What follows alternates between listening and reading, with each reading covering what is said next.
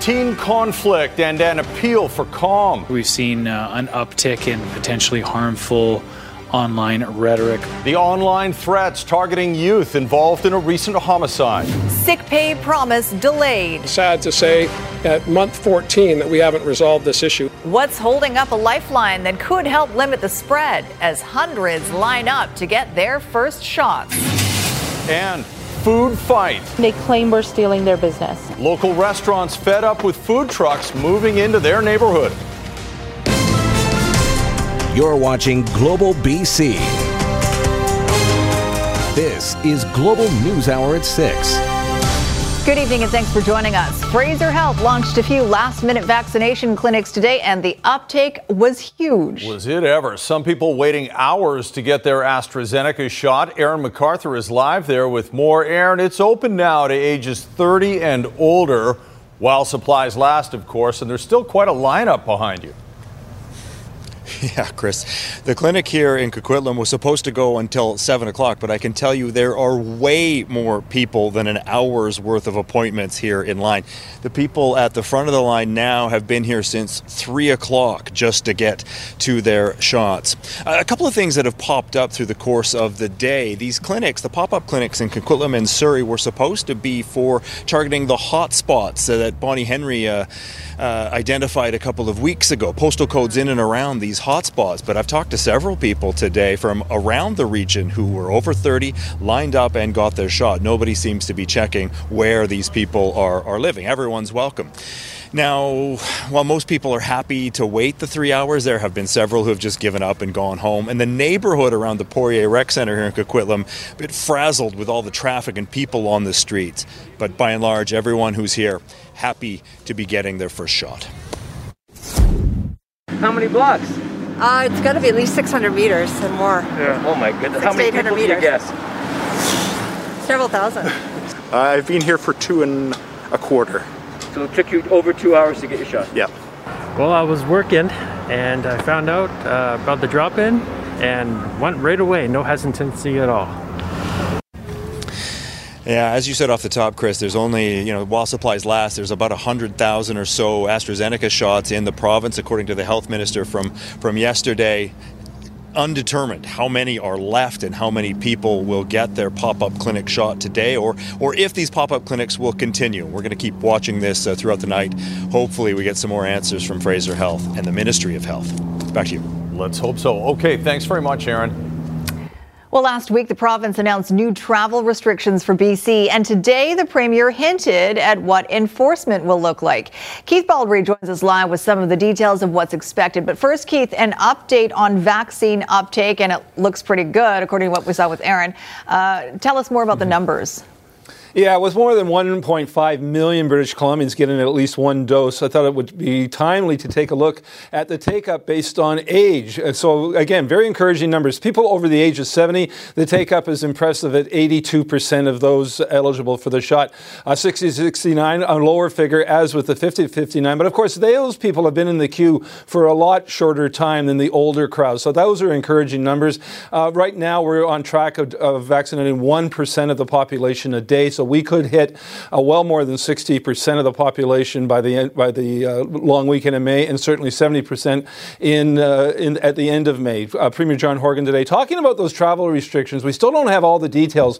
One of the big questions is, how do you enforce it on ferries? The Ferry Workers Union say they're not the essential police, but John Horgan talking police presence at the ferry terminals today. We're collaborating and focusing on finding the best way forward. Minister Farnworth also met with representatives from the BIPOC community to hear their concerns, and we've incorporated that in how we've constructed the orders and how we'll deal with enforcement. And then it will fall to law enforcement to make their choices about how they will implement that. At ferry terminals, of course, we have mostly RCMP, but the Delta Municipal Force would be called upon in Tawasin, and the West Vancouver Force will be called upon at Horseshoe Bay. Now, I talked to Public Safety Minister Mike Farnworth today about when we're going to see the fine print of this. He says they're still working on it. Look for Thursday or Friday to be the announcement. Basically, not huge surprises, guys. I think it's going to be counterattack road stops at Highway 1 outside of Metro Vancouver, on the Coquihalla, well outside Metro Vancouver. Basically, the routes to get into the interior are going to have those stops, not 24/7. I kind of doubt that. And again, not random stops, just basically counterattack. Everybody goes through, everybody gets checked. Mm-hmm. And hoping people will just stay home and not even venture out unless it's essential. All right, thanks for that, Keith. All right, let's take a look at the latest numbers now. We have 799 new cases, bringing BC's total to just over 127,000. 8,089 cases are active at the moment, with 500 people in hospital, 164 of those patients in the ICU. 11,792 people are in self-isolation. And here's some good news. Thankfully, there are no new deaths to report. Well, few communities have been more isolated due to pandemic travel restrictions than the small U.S. exclave of Point Roberts. Now, with most of the residents of town fully vaccinated, community leaders are pitching a plan to help vaccinate Canadians and hopefully start relaxing border restrictions. Katherine Urquhart has the details. In the tiny exclave of Point Roberts, Washington, more than 70% of residents are now fully vaccinated. But it remains a ghost town, and they're desperate to see the return of Canadians. Their fire chief says he would like to offer vaccinations to Canadians with homes in Point Roberts. They would come to a location just over the border and go through a vaccine event. They would never get out of their vehicle. They would just roll down their window. They'd have to wait for 15 minutes or 30 minutes, depending on allergic reactions in the past. Giving vaccinations to Canadians has already happened in northern BC. Alaska recently hand-delivered vaccines for residents of Stewart, BC, with a similar goal to help ease restrictions along the border. At a press conference Tuesday, Premier John Horgan suggested there could be more vaccine sharing. I'll be talking to Governor Inslee later in the week, as I do regularly, and we'll be talking about a range of border-type issues. We've seen an example in Manitoba where Premier Pallister and the governor of North Dakota have reached an agreement to vaccinate cross-border truckers. Also encouraging, comments made by White House Press Secretary Jen Psaki. We may be in a position to reroute shipments planned for other countries with lower immediate needs. Of course, authorities on both sides of the border would need to approve of the idea. If given the go-ahead, the town's fire chief says vaccinating Canadians could be a win-win. Realistically, a very promising location to help vaccinate Canadians and also get some influx into our community for the summer. This community of less than 1,000 people looking for any possible solution which could help end their isolation and resurrect their economy. Katherine Urquhart, Global News. So you heard the BC Premier mention it very quickly in that report. BC truck drivers are hoping there's another vaccine option for them right across the border in the U.S. The BC Trucking Association says talks are underway to allow BC truckers who move goods in and out of the U.S. to receive a shot in Washington state if they can't get it here. A similar program has been set up between Manitoba and North Dakota. Anyone 16 and older in Washington state can now get a shot.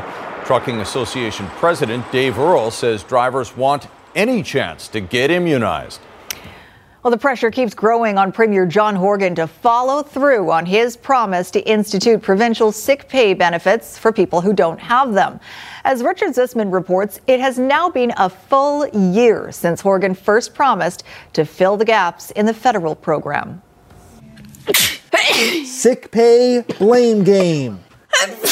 We didn't get the program we needed at the time we needed it from the federal government, and they've done a lot of great things over the past 14 months, but this is not one of them. Provinces need to look at the way to deliver sick leave directly through employers, which the federal government can't do. It has been more than a year since British Columbia first brought the COVID-19 sick pay program to the table. But even so, many workers still don't have support, so they're making the decision between missing wages and staying home to either get a COVID test or watch their symptoms. it's kind of a back and forth between the provincial and federal governments on who's going to, foot the bill on this. But while they're figuring that out, people are getting sick. The federal government does have a program. You're eligible if you're sick with COVID or may have COVID, are advised to self-isolate due to the virus, or have underlying health conditions putting you at greater risk to get COVID. But it has major gaps. A worker's only eligible if they miss more than half their shifts in a Monday to Sunday week, can only receive up to $450 after tax for a week, and the payments are often delayed. The BC Liberals say the province should be closing these gaps. This is a promise that the Premier made a year ago. He said that if the federal government didn't step up to the plate, he would. No one knows how many COVID cases a sick pay program could avoid, but health officials do know people are still going to work sick. In Fraser Health alone, more than 50 businesses have been forced to close due to COVID spread at the workplace. It is an important part of the workplace program to make sure that workers are able to stay home when they're sick. We do not want to hamper industry at this moment, at a critical time in the pandemic, with additional costs. So we're going to find the resources. The resources are not the issue, it's the delivery of the programs. Premier John Horgan says he was disappointed the federal government didn't include additional funding for sick pay in the budget. And now the province knows that federal money is not coming. They will have more to say in the coming days around how BC will fill the gaps. Richard Zussman, Global News, Victoria. Vancouver police are appealing for calm in the aftermath of the stabbing death of a 15-year-old boy over the weekend. The VPD says they've seen threats of retaliation on social media, some of it misidentifying the people involved. At the same time, we're hearing from the mother of the teenage victim, and Grace Key joins us now with the latest there. Grace. Yeah, we're just here at Garden Park where a vigil is underway for the young 15-year-old. We saw about 60 or so teens, some adults as well, have been gathered here. Just a few minutes ago, they let some balloons loose as well. This is all coming as Vancouver police are asking for calm.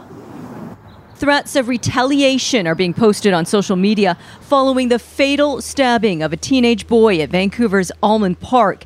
Vancouver police are now appealing for cooler heads. We have been monitoring online, seeing a lot of social media chatter that is concerning to us. Some of this is misidentified some teens as having been involved in this incident, and other online posts have inappropriately singled out other people for retribution. A 15-year-old boy was stabbed in the chest and a 14-year-old arrested after police say there was an altercation at the park involving two groups of teens known to one another.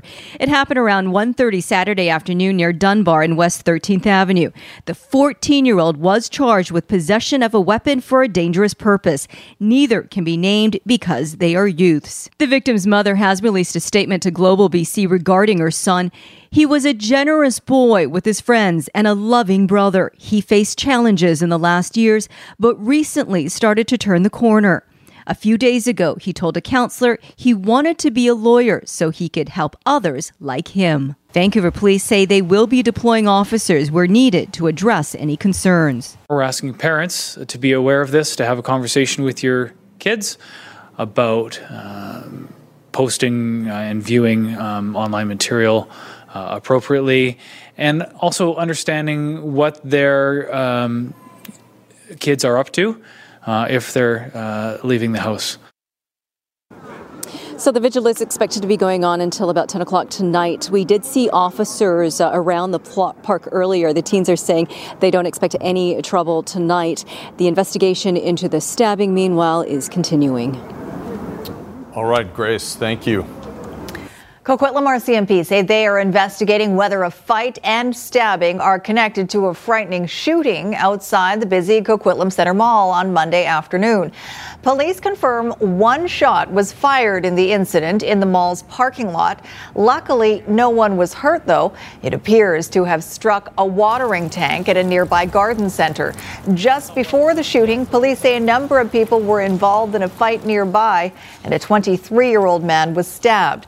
He was treated in hospital for non-life-threatening injuries and is not cooperating with police. RCMP say at this point, they're not certain if the fight and the shooting are related or tied to the ongoing Lower Mainland gang violence.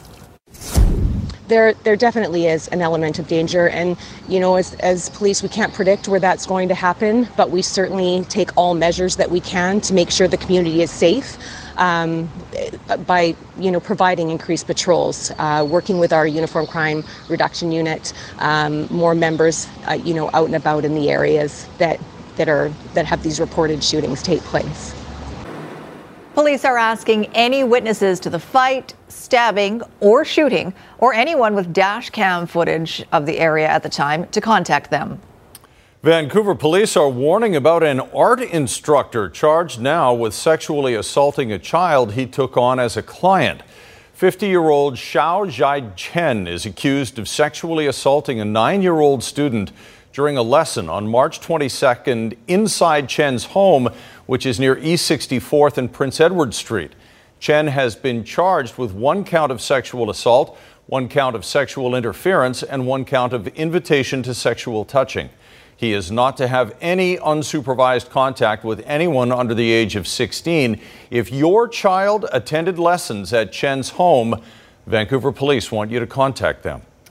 The Vancouver School Board is the first in the province to axe the long-standing school liaison officer program. The board voted 8-1 Monday night to phase out uniformed police officers from city schools by the end of June.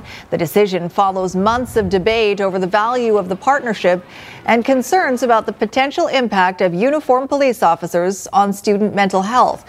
The new Westminster School Board is expected to decide on the future of its officer liaison program at a meeting tonight.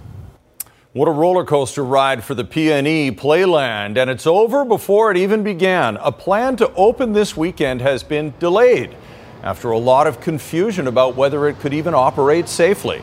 The flip-flop on outdoor fun, next on the News Hour. A potential breakthrough in the treatment of diabetes, a new study that needs volunteers, and we'll show you why there is no time to waste coming up.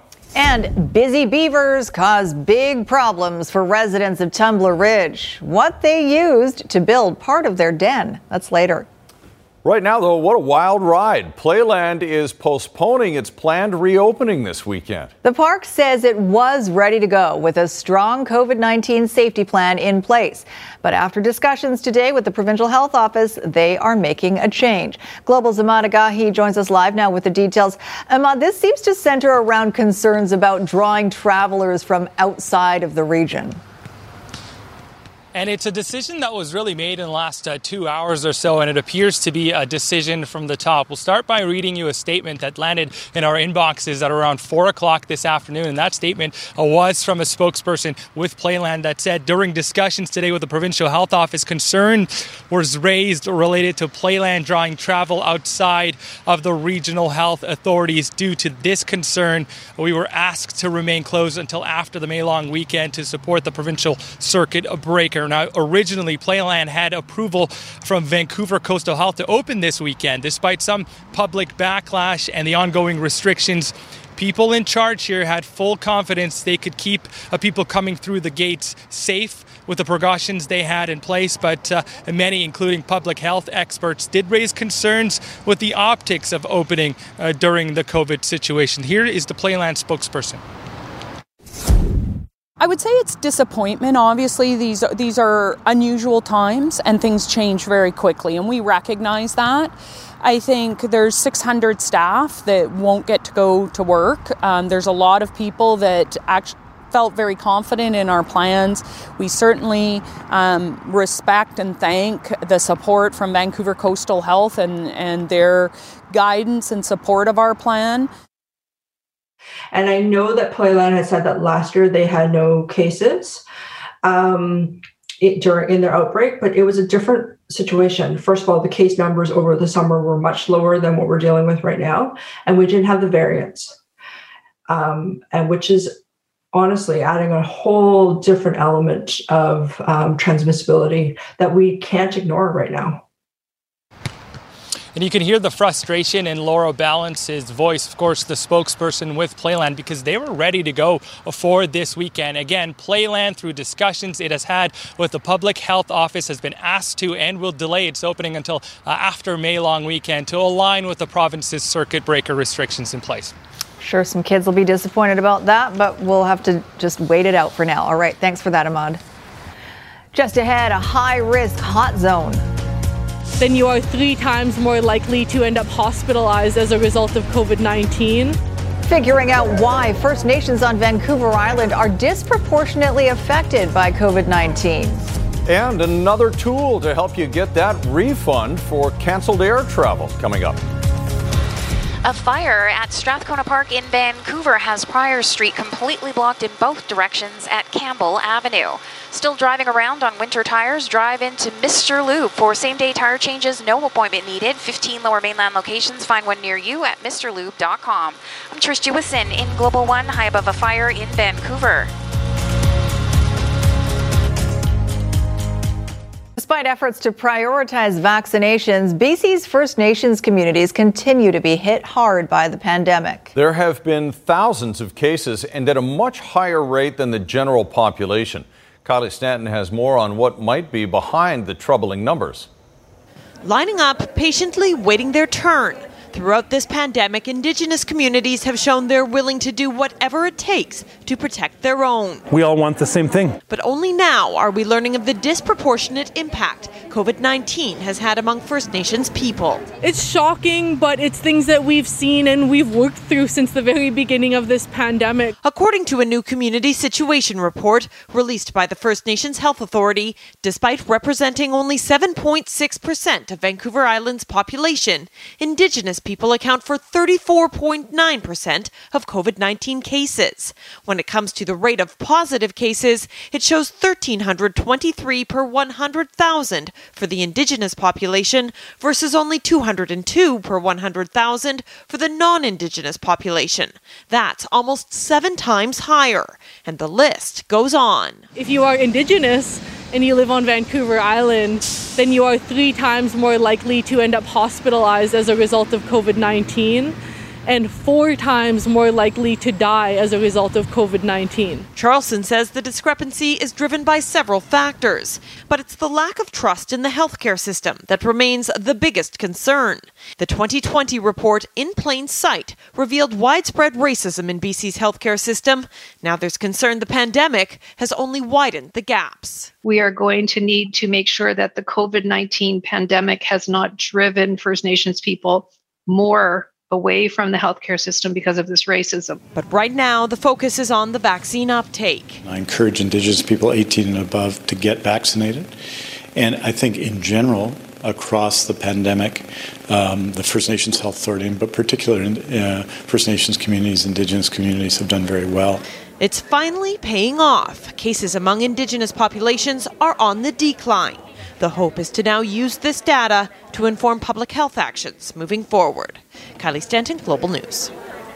If you are still struggling to get a refund for a flight canceled by the air carrier due to COVID, you might be interested to hear BC has consumer protection laws that could help get your money back. Consumer Matters reporter Ann Drua is here with the details. Ann. Thanks, Chris. Consumer Protection BC is the provincial regulator, and it wants the public to know that if you've been denied a refund for travel that was canceled by your travel supplier, including airlines, cruise lines, or tour operators, which has been the case during the pandemic, BC's consumer protection laws give you cancellation rights. Those cancellation rights apply if you booked online, over the phone, by email, or by fax. These types of contracts are called distance sales contracts, and apply to BC-based businesses and any business dealing with a BC consumer, including travel suppliers.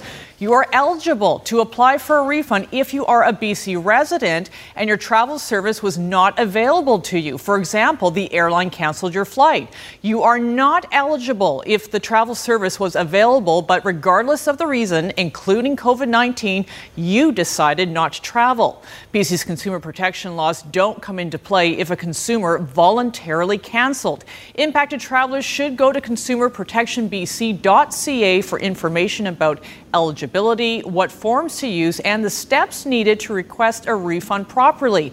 If that fails, Consumer Protection BC says it has the authority to step in and enforce the law.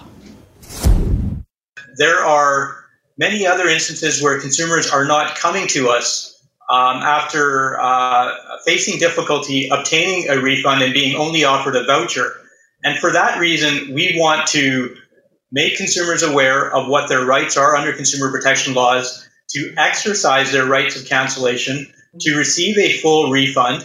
And if they do not receive a full refund, that they should be coming to our office, and we are prepared to exercise our enforcement powers to order the travel suppliers and the credit card companies to provide these refunds. And just a reminder, if you choose this route, it could take months to get a refund. Also, you may recall Air Canada has since announced its refund process. Consumer Protection BC suggests dealing with the airline first. If you are denied, you can reach out to the provincial regulator to see if they can assist you. And if you have a consumer issue for me, you can email me at consumermatters@globalnews.ca. All right, always good to have another tool at your disposal. Thanks, Anne.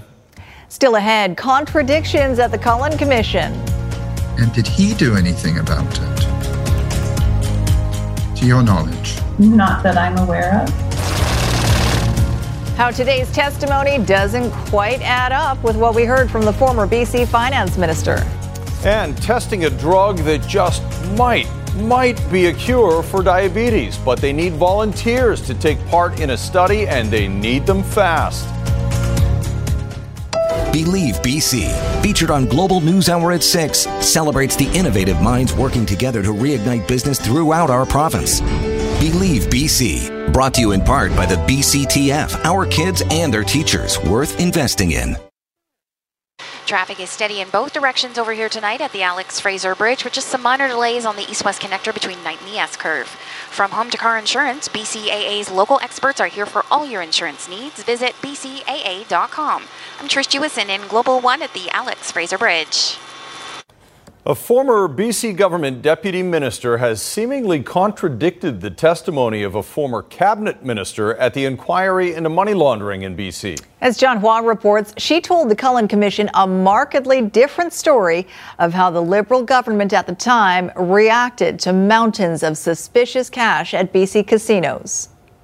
It was just the result of more reporting, an increase in high rollers coming from overseas. Suspicious cash was still elevating, and I was getting various explanations for why that might be. But Cheryl Wenezenky-Yolen, the Associate Deputy Minister responsible for gaming from 2013 to 2017, told the Cullen Commission she didn't completely buy in to the explanations for a surge in suspicious cash entering BC casinos. Some of the explanations that I had been hearing that were common explanations, it wasn't sufficient.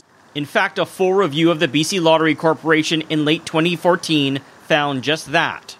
Some of the shady money was most likely tied to suspicious activity. When BCLC said maybe some of the cash came from underground banks, that answer didn't make Wenezenky-Yolen feel any better. Why was it your view that the government wouldn't want any part of that business? Well, it sounded like it wasn't. It was, to me, anything that goes against the law is illegal. Wenezenky-Yolen later said it was enough of a concern that she brought it up with her boss, then Finance Minister Michael De Jong. And did he do anything about it, to your knowledge? Not that I'm aware of. Instead, the stacks of suspicious cash in casinos continued to pile up, skyrocketing to astronomical levels in July of 2015. One proposed solution by the Gaming Policy and Enforcement Branch, or GPEB, always demand the source of funds when it's over a certain dollar amount.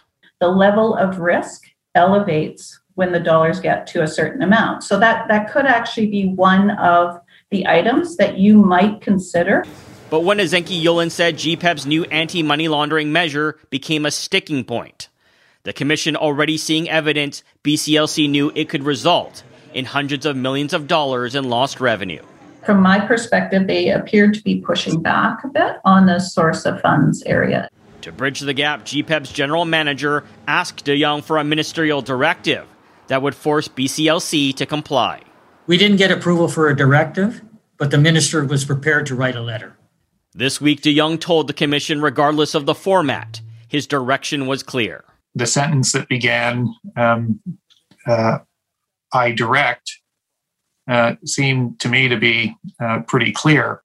His own associate deputy minister telling a very different story, stating that despite writing a letter backing the gaming regulator, De Jong's support leaned towards the BCLC. The minister also wouldn't mandate exactly what to do. He was reluctant, really, to step in and make a decision between the two. So BCLC was left to continue its existing approach of only sourcing funds from certain players. I was advised by Cheryl Wenezenky-Yolen that the minister didn't mean all funds. He meant just keep doing it, on your risk basis. Wenezenky-Yolen testified that never meant BCLC was told not to adopt GPEB's approach. Under no circumstances would I have communicated to Mr. Lightbody that should be interpreted as they can keep doing what they're doing. Whether it was a lack of intervention or clear direction, this disconnect over the best way to stop suspicious cash from entering BC casinos only seems to have been driven further apart under the leadership of Michael De Jong. John Hua, Global News. BC researchers are looking for volunteers for a new study that could be life-changing for people with type 1 diabetes. As Linda Aylesworth reports, their ultimate goal is nothing less than eliminating the need for insulin shots. 1 in 200 Canadians develop type 1 diabetes by the age of 35. Type 1 diabetes is caused by the cells that make insulin, beta cells, being destroyed by the immune system. The misguided invasion by our immune cells, shown in green, eventually kills so many beta cells, shown in blue, that they aren't able to produce enough insulin and glucose levels rise. That's what happened to 24-year-old Jeremy Borcole last year. I was extremely fatigued, drinking way too much water, and I also had lost 25 pounds. Still reeling from the diagnosis, Jeremy was referred to Dr. Tom Elliott, who had some promising news. I said, by the way, you're eligible for this study. I was like, absolutely, get me on board. The study involves this drug, Stelara or ustekinumab. It's used for psoriatic arthritis and Crohn's disease, which, like type 1 diabetes, are caused when the immune system attacks healthy cells. It's a form of autoimmunity, and they can all be switched off with this amazing drug, ustekinumab. They hope to enroll 60 participants between the ages of 18 and 25 who live in Western Canada. There's also another study that involves newly diagnosed children. We have 100 days to get them into the study.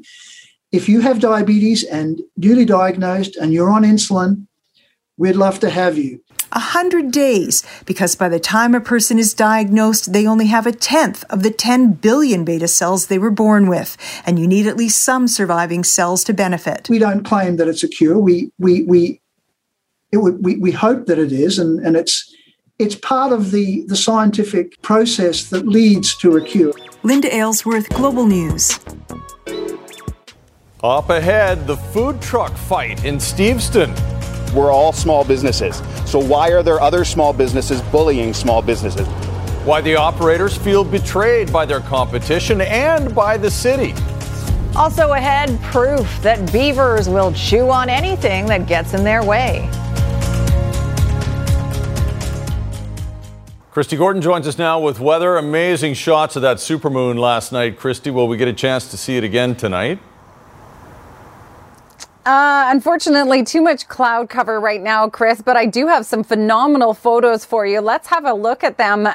This one from the Vancouver area, Ben Lee sent it to us, and it's a pink supermoon, by the way. Pink referring to that it's in April, and we tend to get blooms or flowers in April, so pink supermoon, and it really did have a pink hue at times, so thank you to Ben for that one. And look at this one. This is from Alan Gray. He was photographing it from a River looking out to Middle Natch Island, and another gorgeous shot. And look at this one. I really like this one from Dave Reimer on Horse Lake, and a nice reflection with the loon there. So thank you to everyone for your great photos. Tough to handle, waking up to snowfall this morning in Fort St. John, Fort Nelson as well, and you still have more snow on the way. There's a snowfall warning in place for the Highway 97. sort of towards Prince George area. So that's where we're expecting another 5 to 10 centimeters of snow. It will ease off for you tomorrow morning, but a tough go certainly. So there's that band shifting north, that snowfall band shifting north. Heavy rain though along the north and central coast, and that shifts down into the Sunshine Coast as well as northern part of Vancouver Island, right down into Comox and Campbell River tomorrow morning. We also have a chance of showers tomorrow, especially in the afternoon hours. That's going to shift into our region. So a wet day tomorrow. Don't leave home without a rain jacket, but it moves further north of our region on Thursday. So back to drier weather and even some breaks of blue sky. So sunshine expected for the northern regions by the end of the day. Also some breaks in through the Okanagan Valley, but the north and central coast very wet, and the south coast also looking at rainfall. Mainly north of Metro Vancouver, we're really only looking at a few showers for our region here. Drier on Thursday, but back to periods of rain as the cold front swings through on Friday. And I'll leave you with tonight's central window's weather window. Despite some gray and clouds off in the distance, another beautiful shot of the tulip fields, this one in Abbotsford. Love the colors. Thank you, Christy. Can't get enough of the tulips. All right, thanks very much.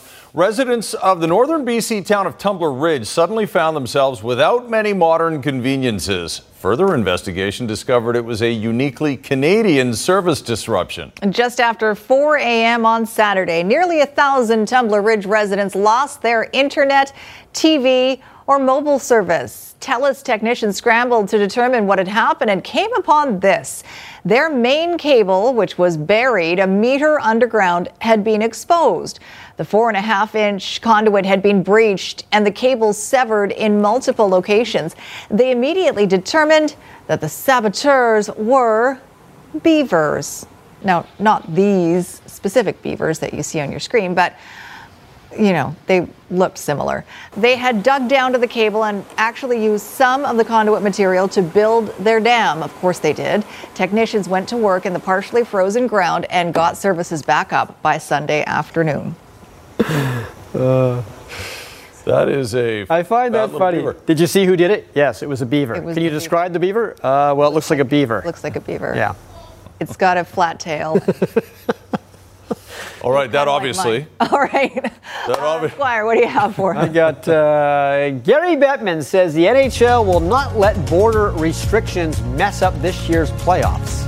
Explore all of our options and maintain the flexibility to do whatever we have to do. Now, Gary has a nice backyard. They'll figure out how to get the Canadian team into the Final Four and where that team would have to play.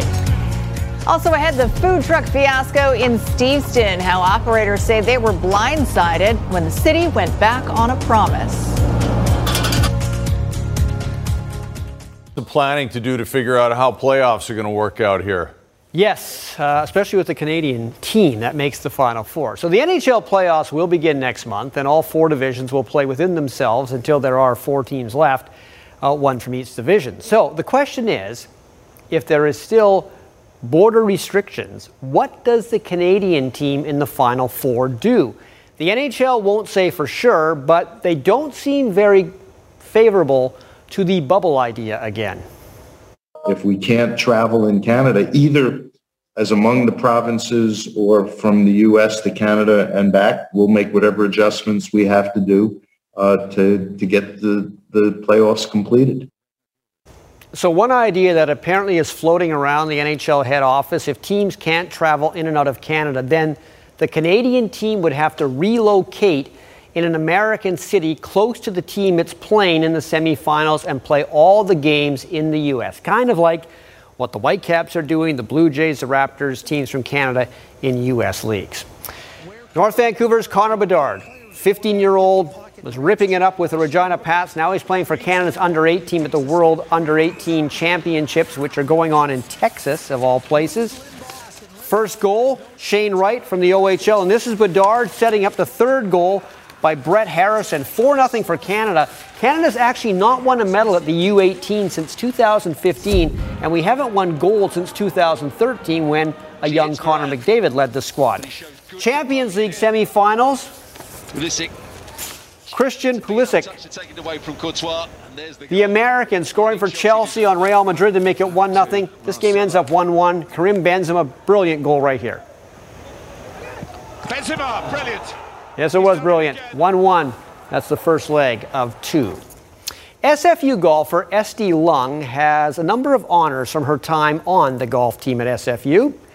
Freshman of the Year in her conference back in 2018, first team all-conference last year, and most impressive all-academic team member 2 straight years. Esty Lung personifies the perfect image of a student-athlete. And when we say perfect, we're not just talking about her golf swing. Tell me what you're taking at university.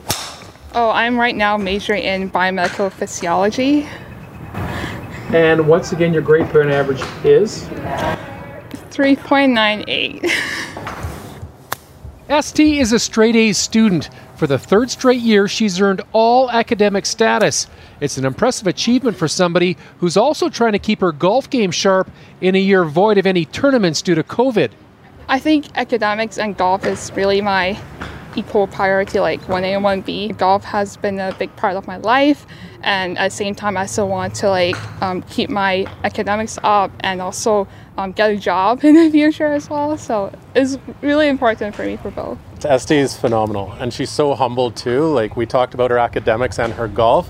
She didn't mention that she's also a learning coach within athletics, helping upcoming players practice their study habits, really focus on their academics. She's on our Student Athlete Advisory Committee, where last year they were nominated for a National SAC Award and All of NCAA for their work with Special Olympics BC.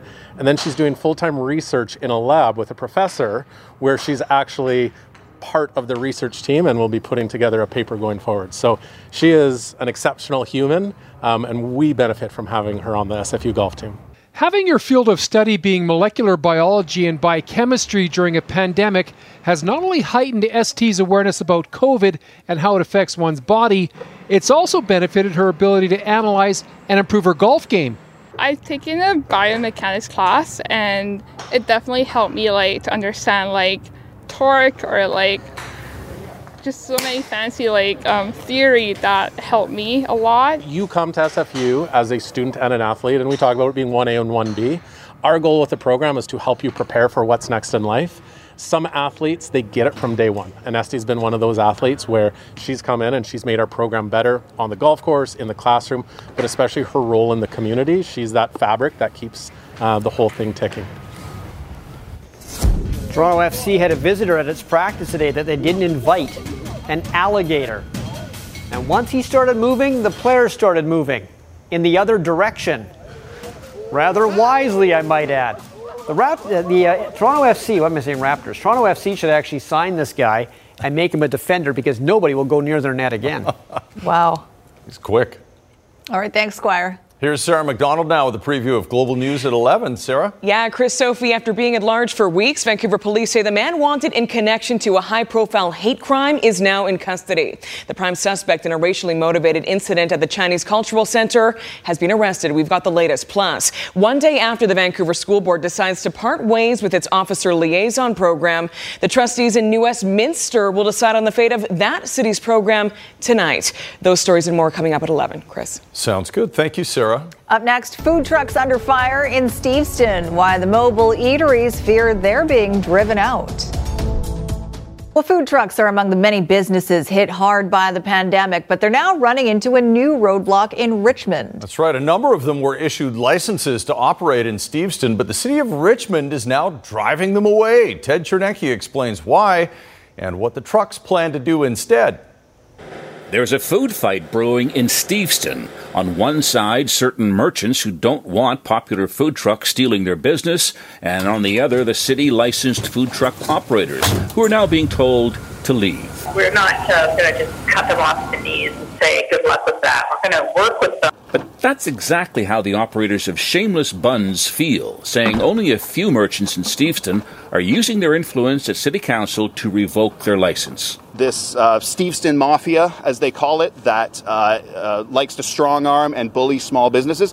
The irony here is we're all small businesses. So why are there other small businesses bullying small businesses? Why can't we all just work together? The Steveston Merchants Association says no one's against food trucks. They don't impact mainstream restaurants, but they do compete against about 6 grab-and-go food outlets. 2 of them were, very upset. They're at the point of, I'm not sure if I'm going to make it, and now you're going to put a food truck right across the street from me. They have to pay property taxes and utilities year-round, while food truck owners pay no property taxes. However, they do pay $250 a day to the private property owner for use of their parking lot. But Richmond says they've become aware of a bylaw that prohibits sales on private land. The situation is pretty much unprecedented. What's the alternative? They shouldn't have been given a business license in the first place. They contravene the zoning bylaw and the other bylaws. And so we have to do something about it. It just isn't fair to others. This is the best prize ever. Shameless Buns estimates 90% of their sales are from people who come to Steveston just for them, the only Philippine food truck in Metro Vancouver. They've offered to move us immediately to Britannia Shipyards, which is away from the town, so it would not be the same business that we are doing now. The owners of Shameless Buns says it will refuse to leave and will instead opt for a business license review hearing next month where they can argue their case. Ted Chernecki, Global News. Well, now I want to try those fries. They look so good. That is a great name, Corvette Romero. It is. It really is good. True. All right, last look at weather before we go, Christy. Sure, so a few showers tomorrow. Best chance of seeing those would be in the afternoon. Back to some sunshine, though, on Thursday. Sounds good, and thanks for watching, everyone. Good night, all.